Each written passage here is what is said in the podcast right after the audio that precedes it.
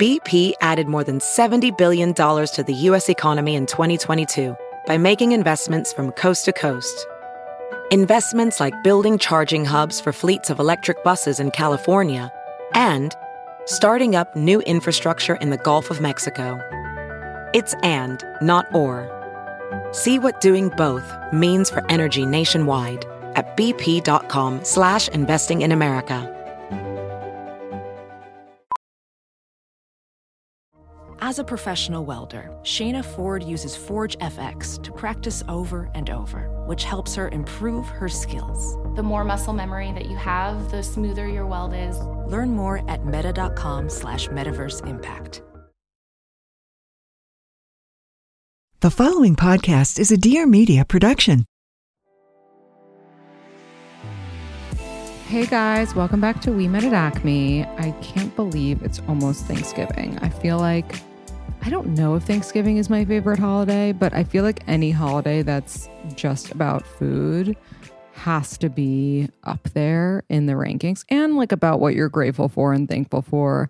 Granted, like the beginnings of why Thanksgiving is a thing are iffy and like probably borderline racist, but the idea that you focus on what you're grateful for and thankful for is definitely something that I can get behind and eating to celebrate it. So I hope that everybody has a good Thanksgiving that's coming up this coming Thursday. And if you aren't celebrating because you can't be with your family or, you know, something like that, that's really normal. And I commend you for being safe and putting your family's health and safety first because it's a really hard time. And, you know, if you are able to travel, I would just say be careful. And anyway, also happy birthday to my dad. It's his birthday today. So, a big topic of conversation that came up. Oh, and by the way, we have the best episode today. Kelsey is hysterical, and we disagreed on a few things, which were really good debate topics. And I really want to know where you guys stand. So, please slide into my DMs. But a big topic on Instagram this week was how we relate to somebody whose parents have a different marital status. So, for example, like, can, you know, my parents are married. How is my relationship going to be with somebody whose parents are divorced, et cetera, et cetera? And it's interesting. I feel like it's not something I ever thought about, but my partner's parents are married and have a pretty great marriage similar to my parents. And I feel like that has both of us kind of looking at them, thinking, like, oh, it's amazing that they have this. Like, this is something that I wouldn't, you know, I don't want to settle for less. Whereas in my last relationship, his parents were not together. And I felt like there was a disconnect in terms of like how much fighting is okay versus not okay. And by the way, I'm not saying that people who have divorced parents are any worse, better or worse or on any sort of different level than people who have parents who are married. I think it's just in terms of like understanding the other person and where they come from and like what they have a tolerance for and what they think a healthy relationship looks like versus unhealthy. There are tons of friends of mine who have parents who are divorced and it's very amicable and it's very great and might, maybe they're remarried maybe they're not but they have relationships to show their kids kind of what works and what doesn't. I actually when i put up this poll a lot of people with divorced parents reached out to me and they said that they actually wouldn't feel great dating someone whose parents are together because they don't understand what it's like coming from divorced parents and you know things will come into play like holidays for example. It can be harder when your parents are divorced let's say and you're dating someone whose parents are together and now you have three places to go to for the holidays just like th- little things like that. So it's it's something to think about. And then we had actually asked does your significant other have the same parents have the same marital status as yours and it was like 57% do so just interesting. I mean again it's like it's like being with someone who's also the youngest. It's not like necessary but it can help in terms of relating to one another. Somebody said that their partner always gives them bad gifts and they feel bad but they can't just like keep accepting them because the gifts suck. And they know that their partner really wants to give them good gifts and like wants to make them happy, but they feel like they need sort of some direction. And they were like, what should I say? So I came up with this. I don't know how we feel about it, but let's see. I said, Your gifts are super thoughtful and I'm so appreciative of them. However, I'm super picky. So if you want any suggestions from now on, I'd love to point you in the right direction. I feel like, yes, it's like kind of bitchy, but you have to be direct with what you want, especially with a partner that's new. Like, you don't want to set the precedent of them always getting gifts that you don't like and then them wasting their money. Like, you want it to be, you know, I would want my partner to tell me if my gifts were shitty. I got my boyfriend a jacket for his birthday this year and I just don't think he liked it. And I feel like he wasn't upfront about telling me because he didn't want to hurt my feelings. But then I kind of like figured it out on my own and then was able to get him something that he did like. Somebody asked, Did moving in with my significant other change my routine? Definitely. Before I moved in with him, I was going to bed so much earlier, like 11, 12 at the absolute latest, asleep, and waking up at eight and working out and doing, you know, all my things. And he, once he came into my life and you know, we started living together, he goes to bed much later. And it's so funny because if he's listening to this right now, he would be like, That's not true. Like, you go to bed late now, too. But I'm telling you, if you knew me before him, and like my parents will back me up, I went to bed so early. I woke up early and he stays up late. And so I've been, I stay up late now and I wake up later. But other than that, I think my routine is pretty much the same. I work out when I wake up and get to work right away. So, just along those lines, because there was a similar question, someone asked how to disconnect at the end of the day when you work from home. That's really hard. And it's 6 p.m. now on a Tuesday. And I have, like, I, I don't really ever disconnect personally because I'm always, you know, answering your questions and putting up polls. And it's really hard for me to disconnect. But I would say the best way is to change out of your work clothes into, unless you're wearing sweatpants already, in which case, same, and put on something comfortable and then do what you got to do to kind of start your nightly routine. So for me, I'm staying home tonight and most nights from now on because it's freezing and I'm just not in the mood to freeze on an outside you know, restaurant table with like the heaters are just not that powerful, et cetera, et cetera. So I would light a candle, maybe change positions, like go to the couch and put on a show or put on some music and kind of do like a wind down, set the table, get ready for dinner, look at a meme or two, something that takes my mind off of a stressful work day, I feel like is good for winding down. I can't believe that it is already November 22nd. Like, where, I mean, I know where the year went up in shit, but it's just insane to me that it's flying by this quickly. I mean, maybe it's a good thing so that it can be finally over and we can, you know, move on and forget about this awful year. But because it's November 22nd, the holiday season is very quickly approaching. And it brings up a lot. Like, you're with your family, there's a lot of emotions. And for me, like, I just go straight to the food because I'm like, I can't deal. I just don't want to have any awkwardness. Let me just like stuff my face. And that's obviously not healthy. And I want to feel good, especially like around Thanksgiving, because it's a holiday that's actually dedicated to eating. And that's why I'm so grateful for Sakara. And I'm going to start a Sakara plan right after Thanksgiving and so excited about getting back into it. If you haven't already heard of Sakara, it's a company that focuses on overall wellness. So it's not a diet, but it's a menu of ready to eat chef crafted breakfast, lunches, and dinners that changes weekly so you never get bored. And you can switch out if you have a favorite thing that you get really into, you can switch it out for your favorite thing too, which is amazing. And uh, they have these incredible, like, additional products like metabolism super powder. They've got this detox tea, which helps you go to the bathroom. They have a prenatal vitamin. So, I mean, I feel like everyone's getting pregnant in quarantine. So, like, you might need that.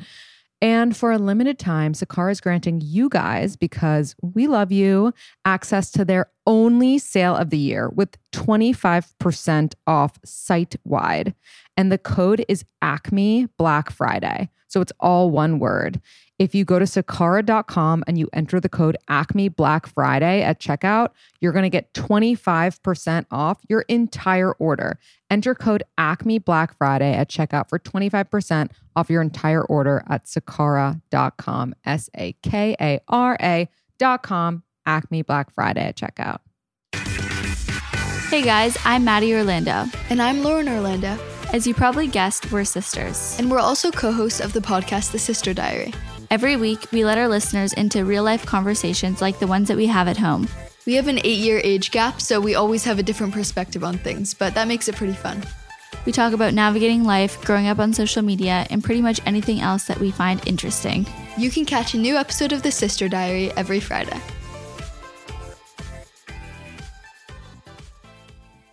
Can you elaborate on your view on a partner being rude to strangers and it being a red flag? My ex was so mean to strangers and expressed anger to them, and I think it's an interesting topic. I could not agree more. This was a huge red flag for me that I overlooked. I feel like it's so important to me more than any other quality for my partner to be a warm person. And in the past, I dated people who were just not warm. And like I would like if we ran into strangers on vacation or people that I knew even, like he would just be doing his own thing and like not even really looking up or trying to get to know them. I feel like my whole MO is like, I want to know everyone. And if someone's important to my partner, like, I want to talk to them. I'm going to talk to them on the street. I'm going to engage with them. Like, the worst thing is when you run into someone on the street and your partner's just like standing there and like rolling their eyes and waiting for you to be done. Like, let, like, they should engage too, you know? Maybe this person is important to you. Maybe they're not, but it still, I think, shows this like darkness that they have potentially that you should focus on. Can you talk about mother issues and immature mothers?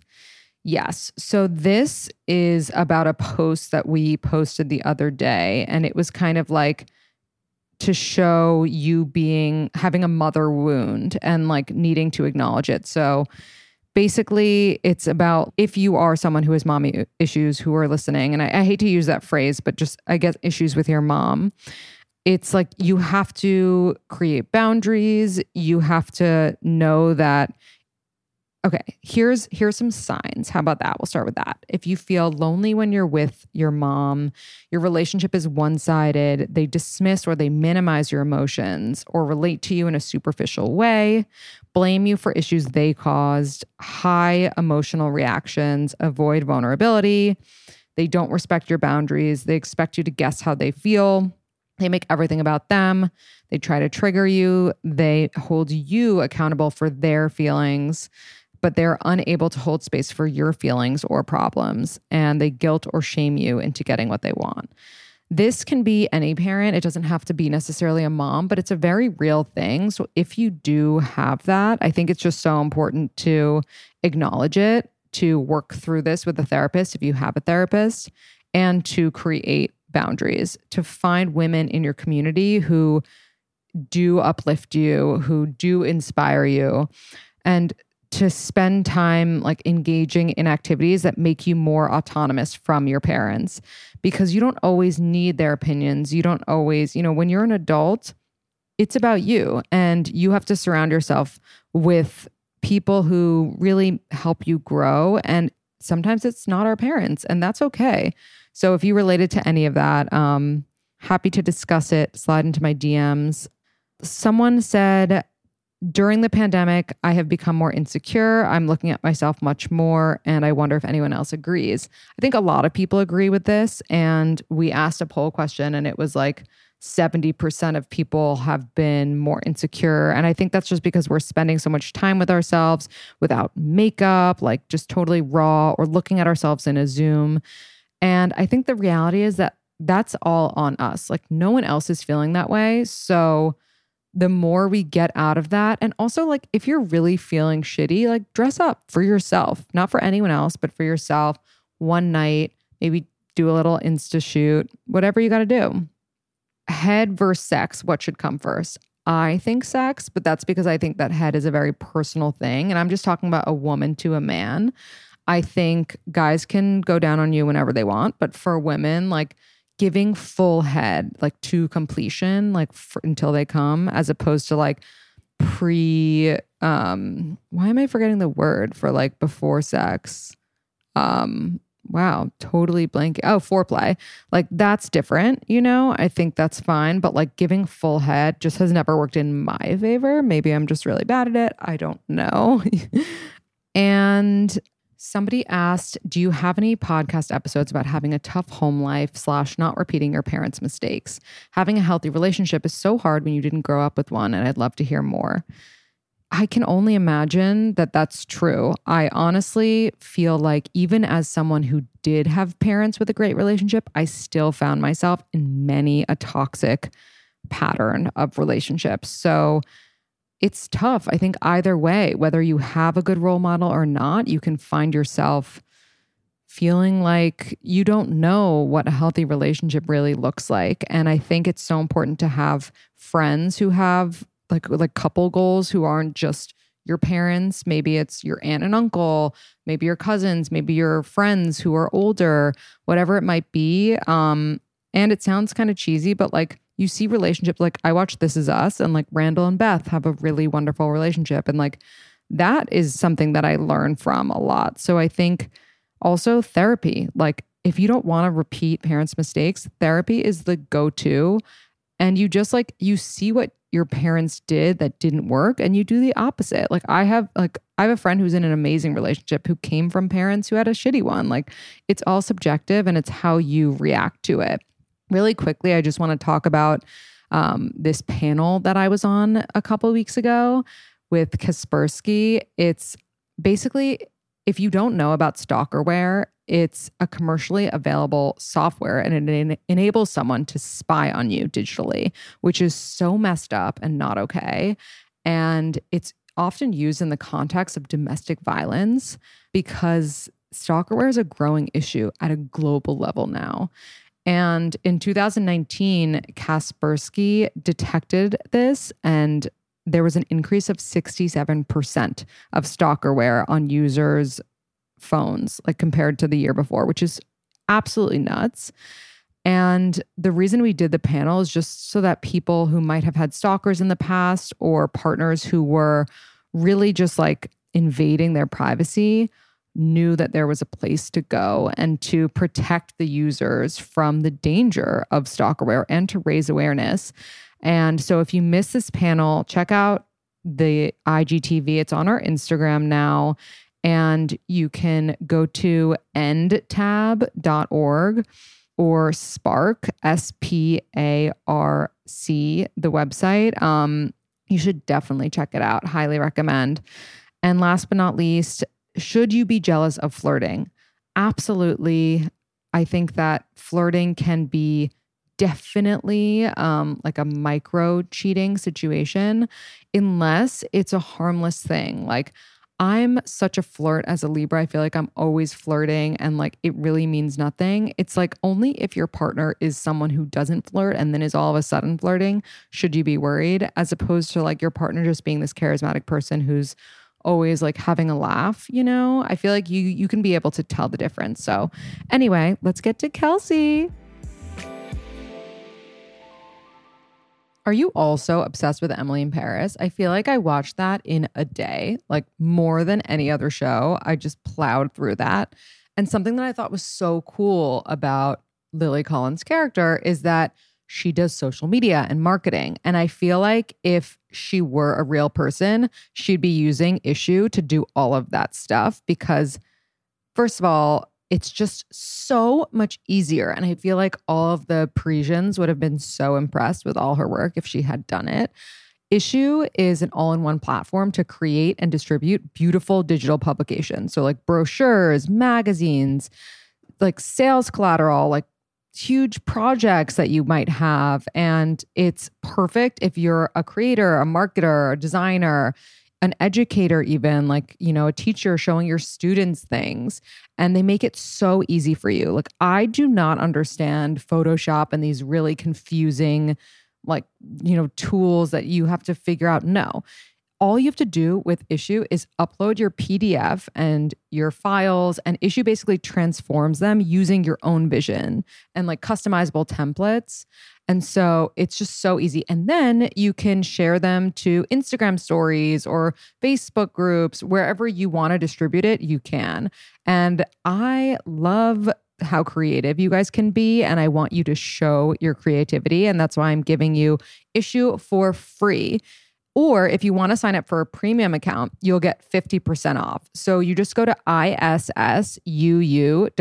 slash podcast and then use the promo code ACME. So issuu.com slash podcast and use promo code ACME at checkout for either your free account or 50% off your premium account. issuu.com slash podcast and promo code ACME. Hey guys, welcome back to We Met at Acme. I'm so excited to be here with mental health advocate, online personality, and author Kelsey Wow. Darragh.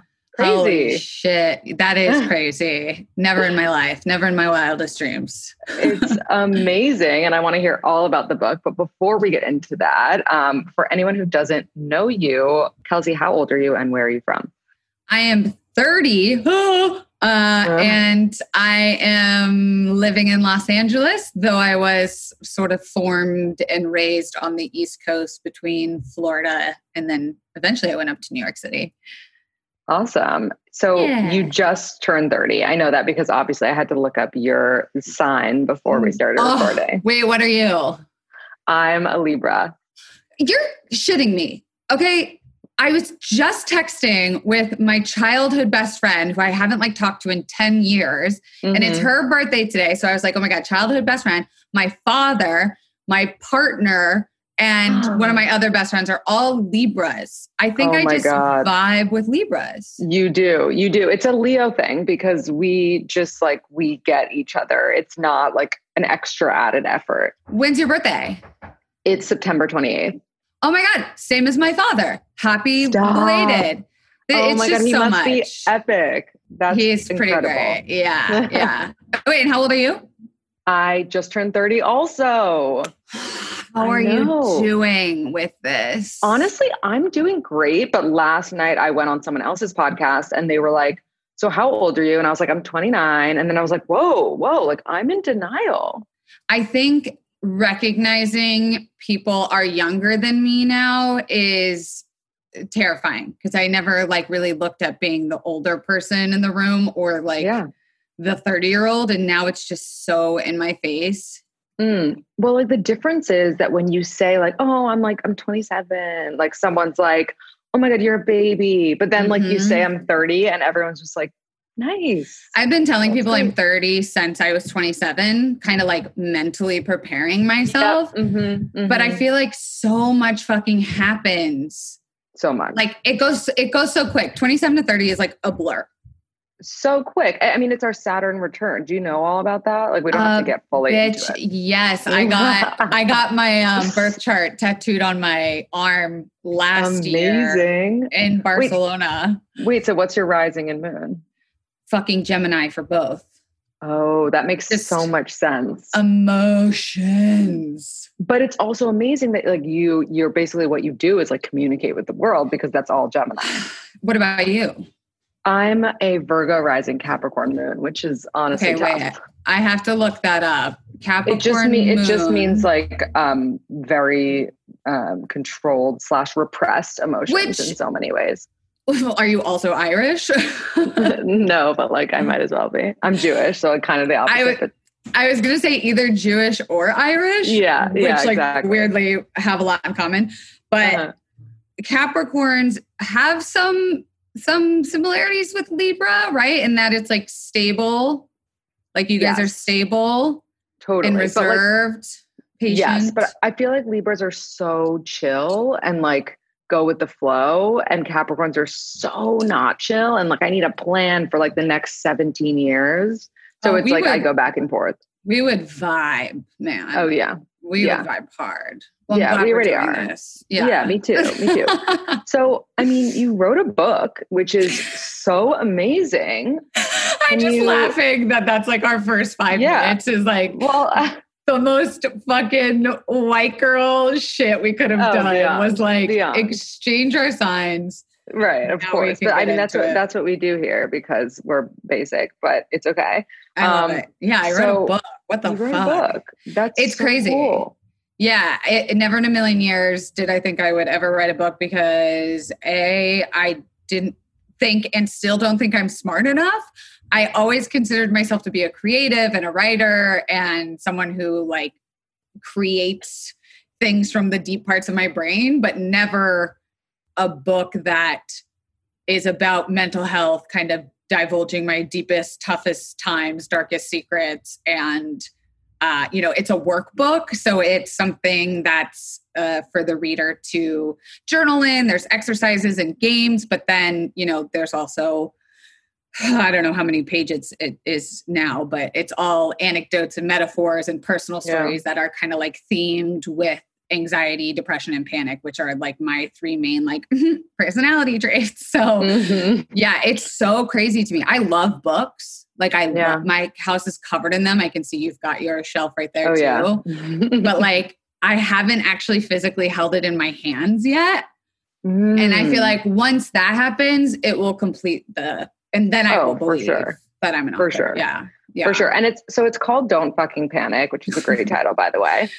And of the it's- times. it's mostly about like your journey with mental health and like making it, you know, as you said, it's a workbook. So Mhm. like other people can, you know, deal with their mental health. Mhm. What is your journey with mental health? Like, why is that something that you're passionate about? We're super Yeah. passionate about it too. Like, we have a Yay. list of therapists on our, like, as a highlight on our Instagram, like, live for therapy. But what is Same. your journey? Yeah, you know, it feels lucky in a weird way, which if you would have told me 10 years ago that I'd feel like lucky to have gone through this, I would have punched you in the fucking face because I was having daily panic attacks. My mood swings were up and down. One day I wanted to kill myself, the next day I was like high on life. And when writing this book, you know, I recognized that my mental health, you know, struggles started a lot earlier than I remembered. And, you mm-hmm. know, working at BuzzFeed, which is where most people recognize me from, I talked about my mental health journey through videos and I was very open about it. And I sort of mentioned that it started when I was around 17, that I started having panic attacks. I felt really claustrophobic on airplanes, and then it followed me into my regular life and it was just like a, a downhill struggle from there. But writing this book i recognized you know through talking through family members and you know remembering things as a kid that it actually started super early for me. Like i'd be at a soccer game right? Like as a kid like a fucking toddler and all the kids are like you know putting grass in their mouth and like just running around with energy. And i was like walking up and down the bench, like measuring my heart rate and being like, hey, how do you guys think our lungs work? Like, what do you think keeps them going? And just not recognizing that that was debilitating but high functioning anxiety as a kid. right. And so, you know, I had to sort of uh, come to terms with and uh, heal that that little part of me that I never really gave recognition to as someone who really struggled because we didn't have a word for it back then.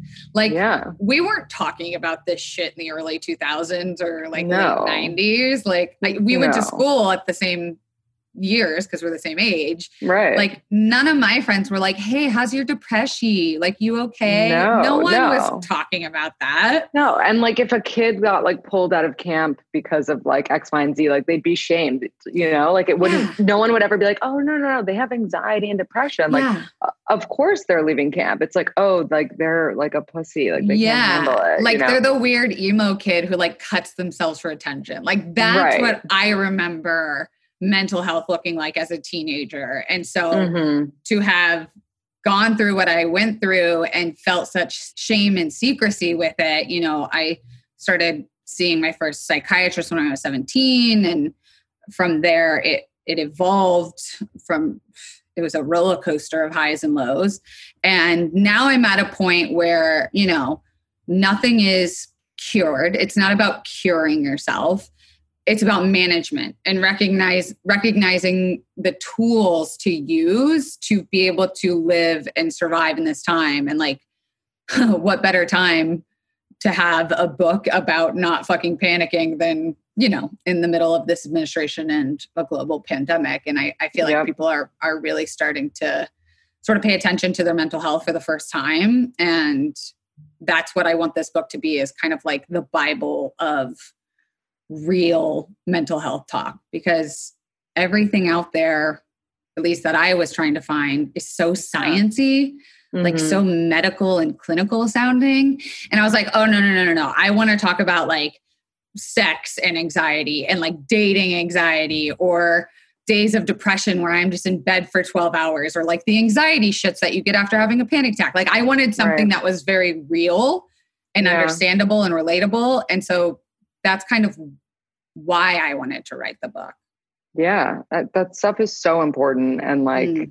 you know, if you're listening, definitely can you pre-order it or can you buy it yeah, it, it's for pre-order, but in the like next hopefully a couple days we're finding out the release yeah. date. Yeah. Well, by the time this comes out, you can definitely pre-order that shit.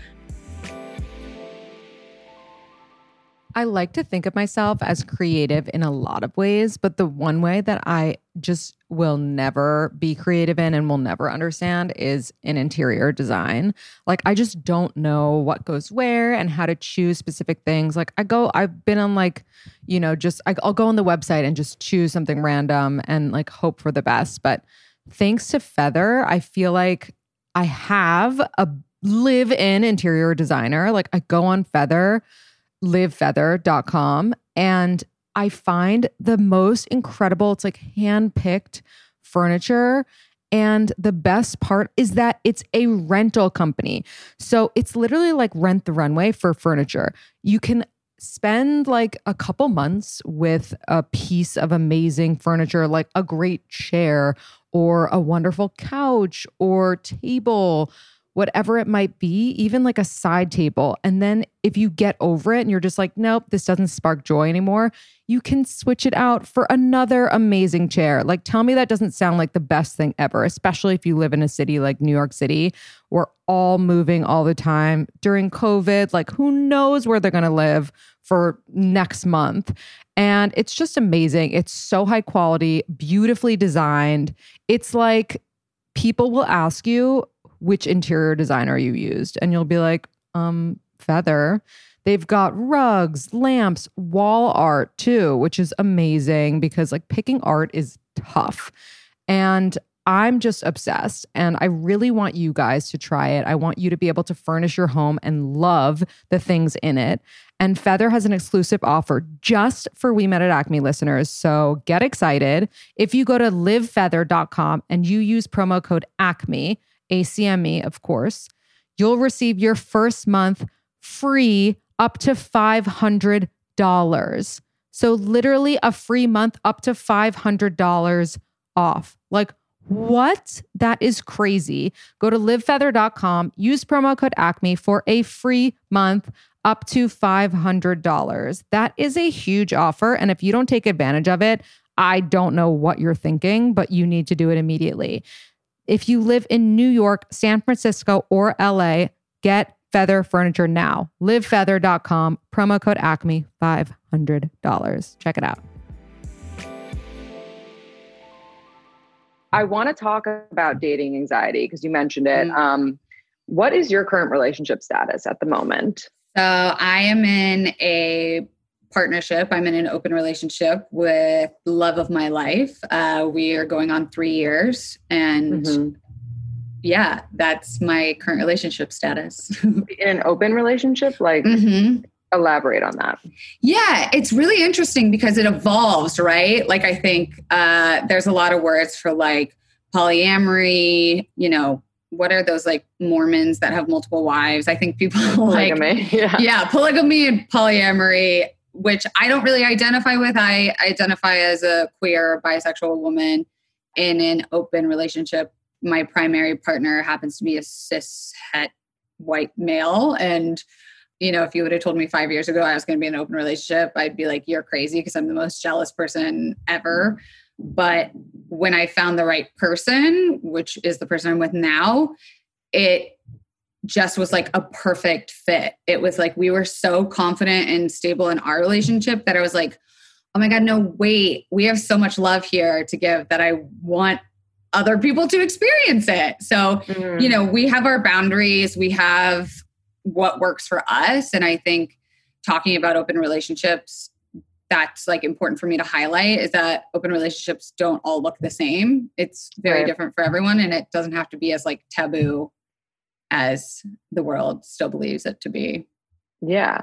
Can I ask, like, what are the main rules? Um, like, wh- is there anything that's off limits? Mm. And like, what do you share versus like don't ask, don't tell? Absolutely. So we hate using the word rules because it makes it sound like if you break a rule, it's like mm. you shall be punished. And yeah, like I don't think relationships are stagnant, right? Like they're ever changing. You grow, they grow. Um, so things become more uh, sensitive. Like if my partner and I are in not such a great place in our relationship, whether it be like I started a new birth control and I'm my fucking hormones are crazy, or like maybe he's going through something with work, like we will close the relationship because we know sleeping with other people is not going to be the thing that helps us in that situation.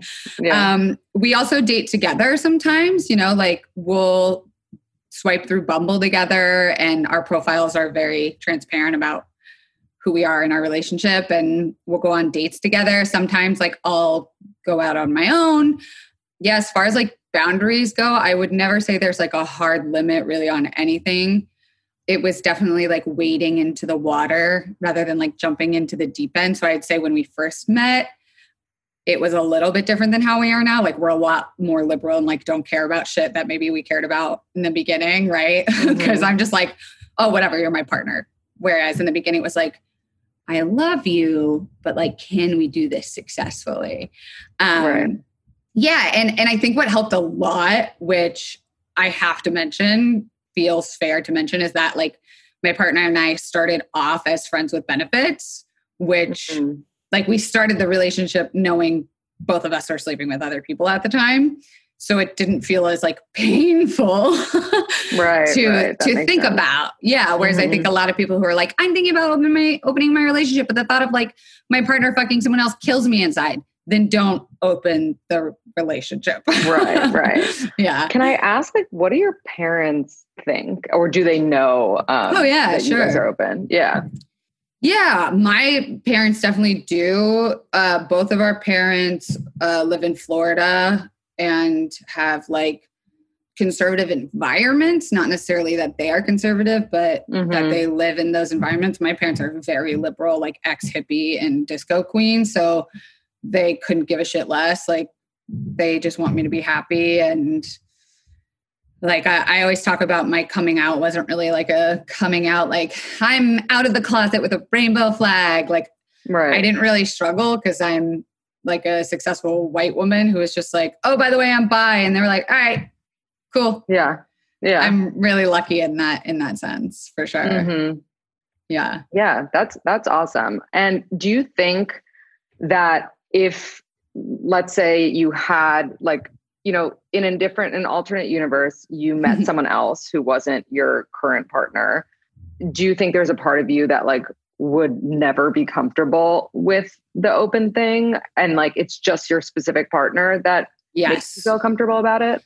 A hundred percent. Because i as like a, a bisexual woman obviously I am interested in in genders like mine and unlike mine. And I don't know that I would even be able to get to that place if I didn't feel so confident in my relationship. Like when I'm single, mm-hmm. I do mm-hmm. whatever the fuck I want. But right. then to have brought that mentality into a relationship felt like really scary. Like, oh my God, is this person going to understand? Are they going to think like, you know, this is dumb or this is going to ruin us? So it, it for sure for sure is a two party system. Like you cannot, you know, do it because your partner wants to, or like you're trying to fix the relationship. Like that shit is never gonna work. Yeah, never. You have to have like a hella solid base to be able Right. to to function at that. And do you still see yourself marrying them? Like, even though, you know, or is marriage just like not really a thing for you? Marriage to me just feels so and I get a lot of shit for this because anytime I talk about this on my podcast, people will be like, I'm liberal and open and I'm married and it's great. It's like, great, that's great for you. But marriage to me seems like such a outdated, like Game of Thrones, like trading of property and people, like traditional bullshit. Like so many people don't understand that like the reason why a father walks a daughter down the aisle is because back in the old days that was like literally a father giving away his daughter Yeah. In trade of power and or still, property. that still is a thing with like religions. It's crazy. right. And I'm just like, I'm not gonna fucking submit to that. Yeah. I'm not gonna encourage that behavior. Yeah. Do you believe in marriage? I do. I am very traditional when it comes to relationships. Like Mm. very. I, so does my relationship just like fucking sound insane to you? it's not that it sounds insane. It's just that it's not what I'm interested in or like Mm. looking for. But I Mhm. I understand how and why it works. Would you And, like yeah. are you single? No, I'm in a relationship. I live with my partner. Committed, committed? Yes. Got it. So you would never like fuck around just like for funsies. It doesn't like give you any like tingle. I don't know. I mean, I definitely have like kinks and stuff like that, and like ideas of to not get too into it. Like if like someone hits on my boyfriend, like I'm turned on by that, you know? Hell yeah. Because it's a Um, power thing. You're like, yeah, Right. that's mine. yeah, and like um just like those thoughts like, you know, turn me on.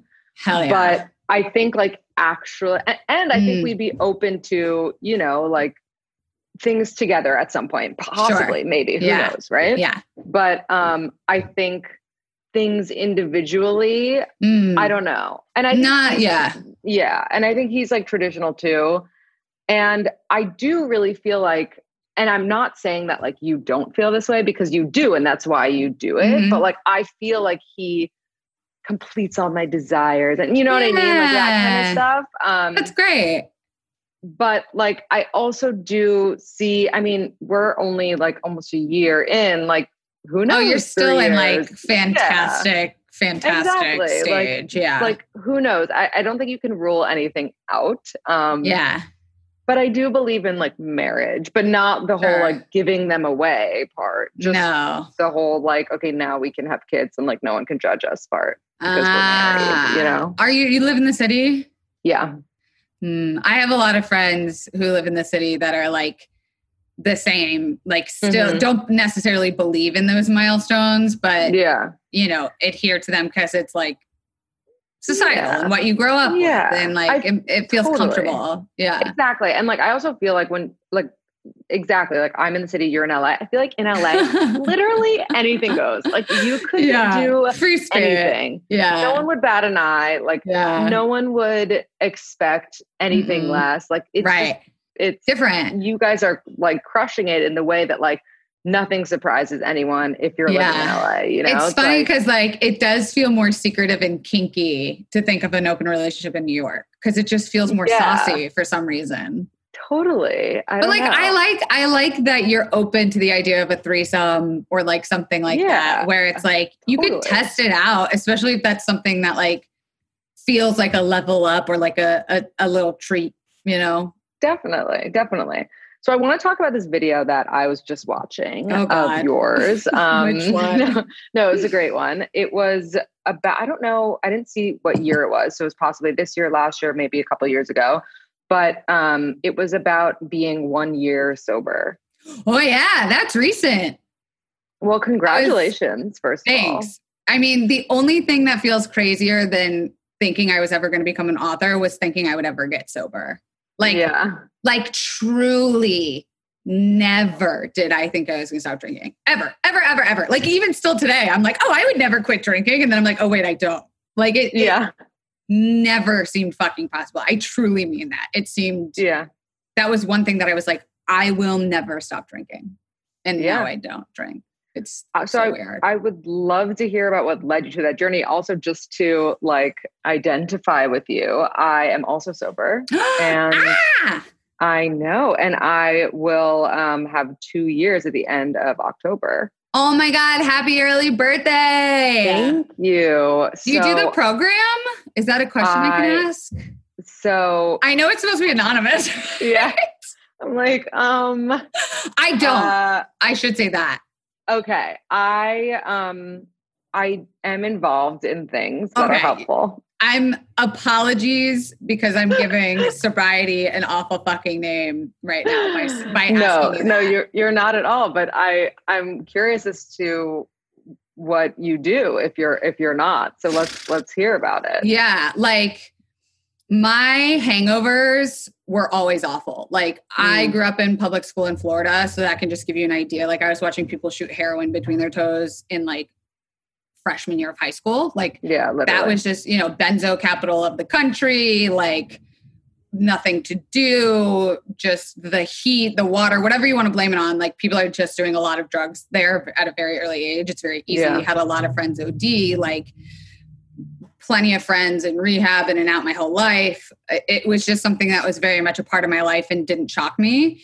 And you know, I talk a lot about this in the book actually. Like there's an entire page that is just like large capital font that's like if you have high anxiety, stay away from cocaine. Just trust me on this one. like yeah. I have seen every side of, you know, alcohol that up and downs. And like I said, my hangovers were never good. I don't know m- many people who don't have hangovers. If you're one of them, fuck you. Um, but like my hangover anxiety would last days. And Mm. I talk about this in the book, but I was never like the hottest girl in my group of friends, which was a thing back then you needed to be in order to be successful and popular. And I was like, well, if I'm not the hottest girl, I'm going to become the best at beer pong and I'm going to become the best at King's Cup and I'm going to be wicked good at all of these parties because that's how I like got popular. And so there was not a single person that could beat me in college with beer pong. And I wore that title like hella proud. And that followed me into adulthood where, you know, all of a sudden wine became the new thing that like white girls were drinking and becoming obsessed with. And I could like knock back a bottle of wine by myself every night, you know, watching Netflix. And it was just so ingrained in my life. And I was suffering heavily and, you know, very high functioning. I'm I don't know if I identify with the word alcoholic because it was very easy for me to quit. And I think alcoholic comes with a bit of like genetic struggle. And while it is in my family, I was able to quit relatively easy, which is fucking crazy because I would always take a break. I would be like, okay, I'm going to go 30 days. Okay, I'm going to go 60 days. Okay, I'm going to go 90 days. And I would do it fairly easily and then go right back to binge drinking, like blacking out, waking up in my apartment, like throwing up the whole next day. I was spending like $300 every time I got a hangover, calling one of those like IV services that come to your house Yeah. and bring you pizza. Like it was becoming very regular. And then when I started at BuzzFeed, it became like my entire identity where I was the girl who could drink more than anyone else.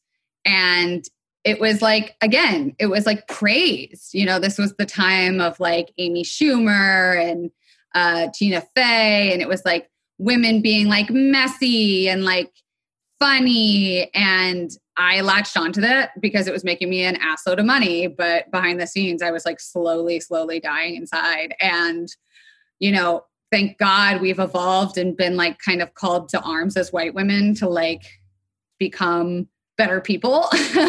and I've really admired the way that like, you know, Chelsea Handler and Amy have kind of shifted their identity from these like girls who can party to like women who stand up for other women. And I, I'm so grateful because I think because society wanted that out of white women, I was able to kind of like put down the vice and be like, okay, you are more than this. And my anxiety got so much fucking better when I quit Yeah. drinking. My panic Yeah. attacks were less because that was also the first thing I would reach for when I would be struggling, whether it be at like a social event or a date or whatever.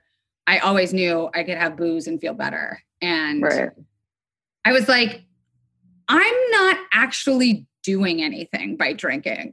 like, Yeah. Also, like you were thinking that it was making you feel better, but it actually genuinely makes you feel Mhm. worse. And like mhm. for anyone listening who's like, yeah, but like that glass of wine at the end of the day, like it just oh relaxes my me. It actually literally does the opposite. Yeah, it's going to catch up to you in ways that might not be apparent right now. And it's a it's a quick fix. And like Mhm.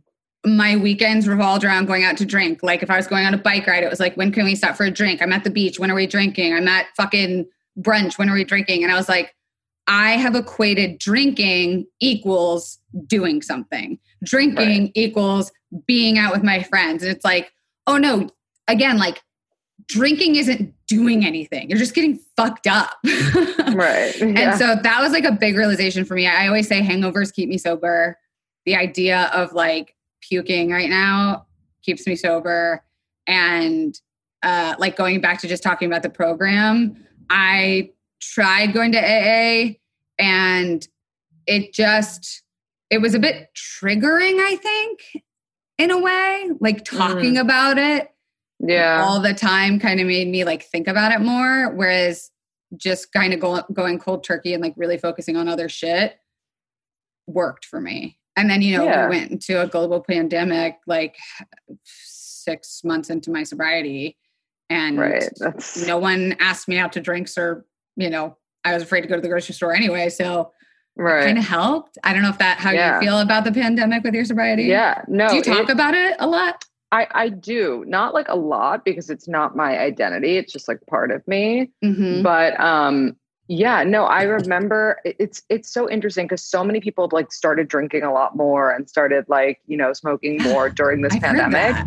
Like for me, weed was my main thing, and so like Mm. this pandemic hit, and all my friends who like still smoke a lot of weed like couldn't get weed, and I was like, ha ha, Ooh. that sucks and like honestly it's easier for me um to like never think about that because like Wow. i'm not gonna like risk my actual life Mhm. to get x y and z you know um Were you one of so those no, people that smoked weed and like became more whatever creative, outgoing, helpful? in the beginning in the beginning Mm. and then it became like a thing that wasn't working like literally just didn't do what it was supposed to do because my. Oof. tolerance was so high so like Yeah. at that point i needed weed to just like be a nice person you know like I'm glad you talk about that. I went to rehab when I was in my early 20s, more so for my mental health crises. Like, I was not okay after a breakup, and this was when my panic attacks were at its worst. And I was taking Ativan for um, Mm. like my kill switch pill,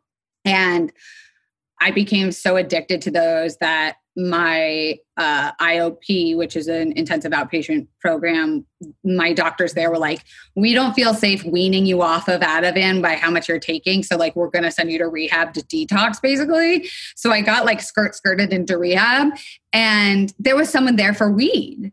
And a lot of people at the rehab were like, why are you spending like, yeah you know, yeah. $30,000? Like it's weed, bro. And, you yeah, know, yeah, yeah. we're getting so much pro weed activism in our our millennia thank god that i think that's amazing but also we're not recognizing that it is a movement and behavior just like every other Exactly. thing and I, I think that's really cool that you're like bringing awareness to that because people don't Yeah, it's- talk about that shit people don't realize it's like super fucking addictive um but going back to relationship yeah. stuff yeah yeah Oh, it's, yeah, it's, sure. it's that's all that's all bad um we we got like a couple questions and i wonder what you think and then i'm going to do like a rapid fire um, rapid fire. but this person asked how to balance between their partner and their friends while still showing your partner that they are a priority because you really Mm. like them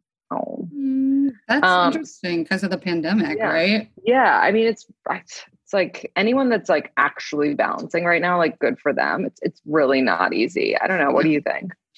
Yeah, this question is interesting because I live with my partner. So it's like they get to know how I appreciate them every day because I wake up next to them. Right. But uh, at this point, we're both like, we need to see our friends or we need to interact with our friends or we need like friend time.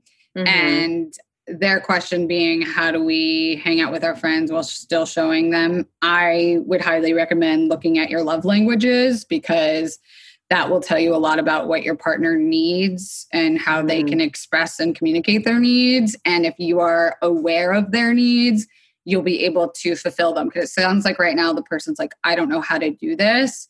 And like figure out their love language and then do that thing. yeah. What's your love language?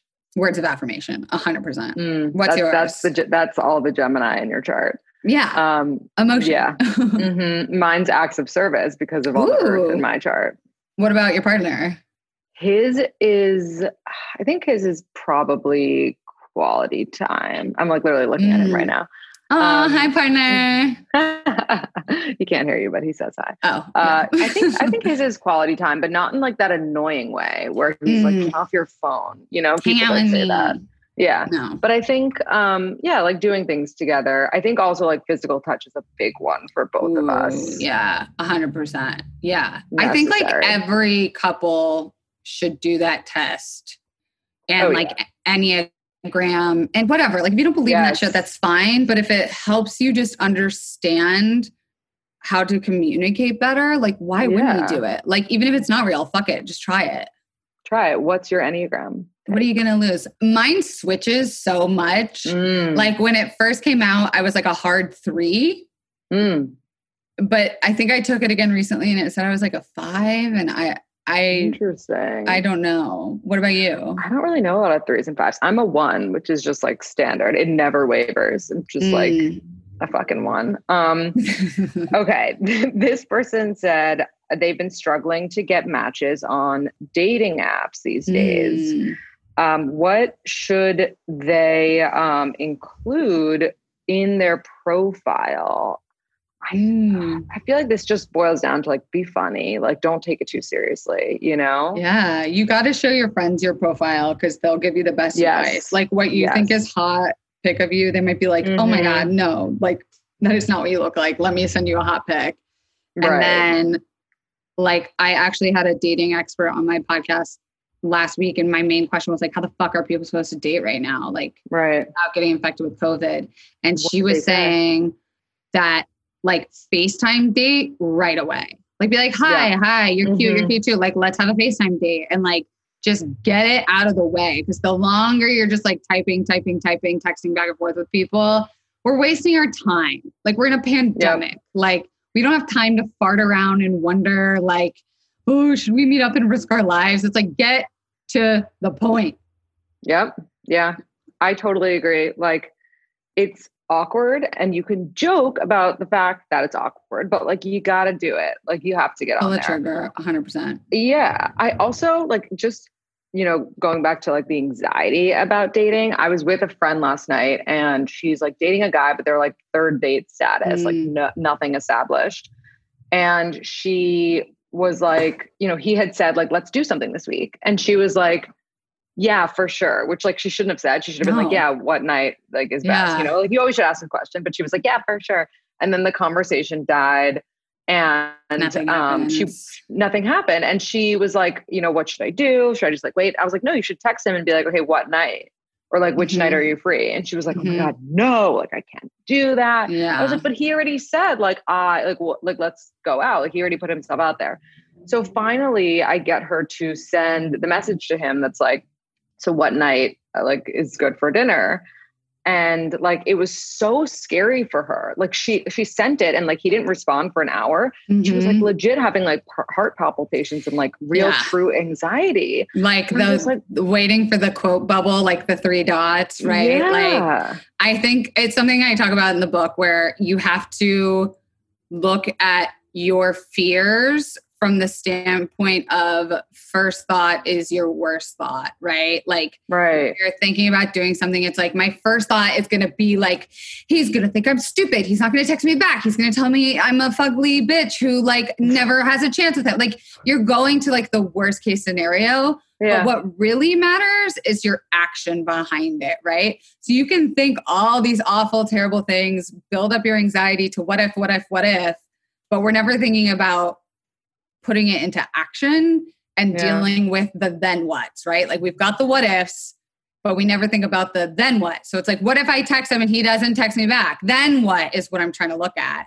That Right. will help kind of quell that anxiety. right. Like, And like, yeah. I'm sorry, if you're of that age, you live in the city, you're like a millennial person, and you can't fucking give me a time and a date, I don't want to date you. right because like we're busy you know and like you should be busy and that's why you're asking for the time and the date because you respect your own schedule like Know your that's worth. the way yeah that's the way you need to think about it okay Yeah. we're doing rapid fire Let's do it. um do you believe a break is ever a good idea in a relationship yes or no oh, fuck. I know you said rapid fire, but I feel like I have an explanation. Uh, is a break a good idea? No. Agreed red flag or deal breaker your significant other spends more time with their best friend of their desired gender than they do with you That's a re- that's a red flag. or is it Is a it- deal breaker which is like Mm, de- goodbye depends on where you are in the relationship, yeah right? mm-hmm, mm-hmm. normal or weird if your partner does not want to know about your sexual history normal or weird Weird. Mm. I want to know. Don't you want to Yeah. know? Would you want to know if your partner Yeah, had like so- a fucking slut phase and you're like, yeah, tell me about it. no like I, I don't want to know the number and i don't think they should want to know the number i think that's like trash honestly What? i do i think it's like so Uh-uh. creepy Uh-uh. That tells you so much about a person and like a time in their First life. all, oh, no one's gonna be honest about it. Like guys Always are gonna be like, yeah, two hundred. Like, ew. and it's like, no, no. but if you, if know? it's true, like, hello, my partner was a touring DJ for 10 years, like I would Right. be dumb to think his number is, isn't 200. You know what I mean? Like, and that's fine. It makes me uh feel like good for you. Mm-hmm. right. I'm happy I for mean, them. I don't I don't need to know like, you know, as Gen Z says, like the body count. But I like every now and then, like if we like see a hot girl and he like says hi to her on the street, I'll be like, Did you, you know, like, but I don't need to know like what was the number, like how many people did you I sleep with? freshman cannot disagree college? more. I think it takes the fear out of it. I think it takes the fear out of it knowing. I think it's like none of our business. Like, But, that's your but- partner. Yeah, but what do you mean none of your business? Your fucking everything is my business. Every part of you is my no. Yes. Uh, I want to know. sort of boundary. Yeah. Oh hell no! I want to know everything about you. I want to know fucking when you take a shit. I want to know when you're going to the well, grocery store. that, yeah. Like just uh, honesty to me. I don't like feeling like there's secrets. I can't. I think that's But why. it's not a secret. Like, what is my partner knowing how many people I slept with going to solve for for him? I don't think it's something to solve. I think it's just very telling, right? And it, telling in a Mm. way that it's like if your number's high, you're a slut. That's not what I mean. Like Yeah. I think it's reflective of who you are as a person. Like it shapes the way you also think about sex. Like, you know, if you went through a period of phase where you're just fucking, fucking, fucking, fucking, it's like, okay, let's talk about that. Were you really focused on like self pleasure? Like, were you getting something out of it? Or was it, like you say, a body count? Like, how did that inform your intimacy patterns? And like, do we need to break that down? Will that like be something that has been brought into our relationship? Like, I feel like, but I mean, if you're if you're just like fucking no problems, like great. So interesting. I just like, I think a lot of people also don't keep track. You oh, know? I have a list. I have a Oh, list. of same, everyone. same. Yeah. But like, I, I don't feel like most guys, and maybe this is like such a thing that I made up in my head, but yeah. have a list, you know? no, I I would agree. I think the male brain probably, unfortunately, evolutionarily, just focused on like rewards and impressing other dudes. Totally. Um, but that's really interesting. I'm happy we have that. I'm gonna, I'm gonna ask again as as a poll question because we do these on our Instagram Oh, cool. and, and and see what people think. Um, Okay. Oh, this is actually related. Dating five months and haven't had a legit combo about exes, past relationships. You both like to look forward, and honestly, you don't want to hear about their past, and you don't think they do either. Weird or fine to not talk about this? This is like basically the same thing we just talked about. I know. To me, it's like being trauma informed about your partner. Mm. Like the more you can understand them and the way that they function, the better your relationship is going to be. And if something fucking awful has happened in the past and Yeah. like maybe if they're like i've dated people and whatever cool but i would want to know Yeah. I think that, and like, this is my last thought on this, and then I want to ask you a quote or piece of advice. But I think that, like, Mm-hmm.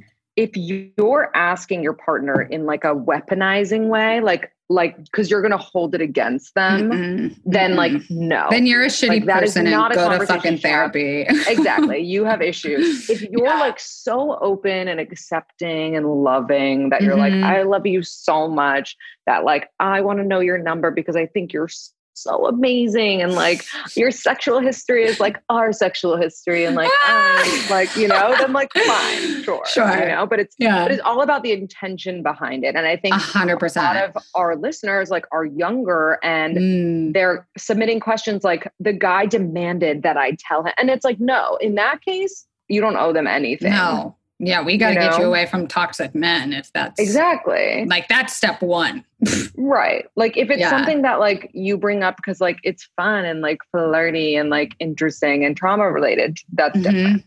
You know what I appreciated? I met a guy not long ago when I was on the road working, and he, I was like, oh, you know, we both were like, oh, are you single, married? And he was like, oh, I have an ex wife. And then when he would tell stories, he he started by saying like I don't know what her name was, but he was like I'm just gonna call her Jane, like that's my ex wife's name, so you know who I'm talking about. And I was like, that's like I appreciated that because how awkward is it to be like oh yeah i've been to canada before my ex-wife and i went to see a show like it's like right. i kind of just appreciated that he named it and like it, Mhm. I, it felt like it gave her respect on her name and i was like i appreciate you as a man like giving that person like acknowledgement i don't know i just yeah, no, no, no. I like Yeah. that. I like that. Yeah. Um, like we're so afraid to say like our ex's name around our current partner. Right, right. That's such a good call. Um, Like definitely something to be explored. yeah. So, Kelsey, do you have a piece of advice or just like, you know, some words of wisdom that you can leave our listeners with? Mm. Well, since I'm promoting a book, uh, I guess I would say like pay attention to your mental health now more than ever.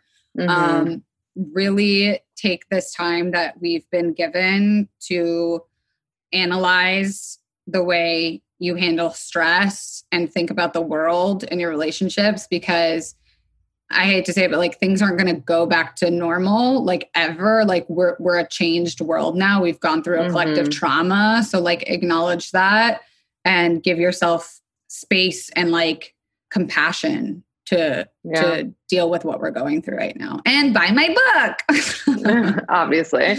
And that leads me to my final ask, which is where can everyone find you and read your words and follow you? Yeah, so I'm Kelsey Darragh on all the things. I have a podcast too, which you absolutely should come on called Confidently Insecure, where we talk about all the things that we are absolutely sure we know nothing about. So everything from sex and race to politics and fucking quitting sugar. You can find that wherever podcasts are listened to. Obviously, pre-order the book on Thought Catalog. That's the publisher where you can pre-order right now.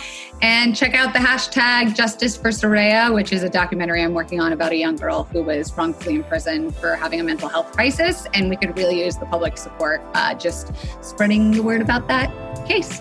Awesome. Thank you so much, Kelsey. Thank you.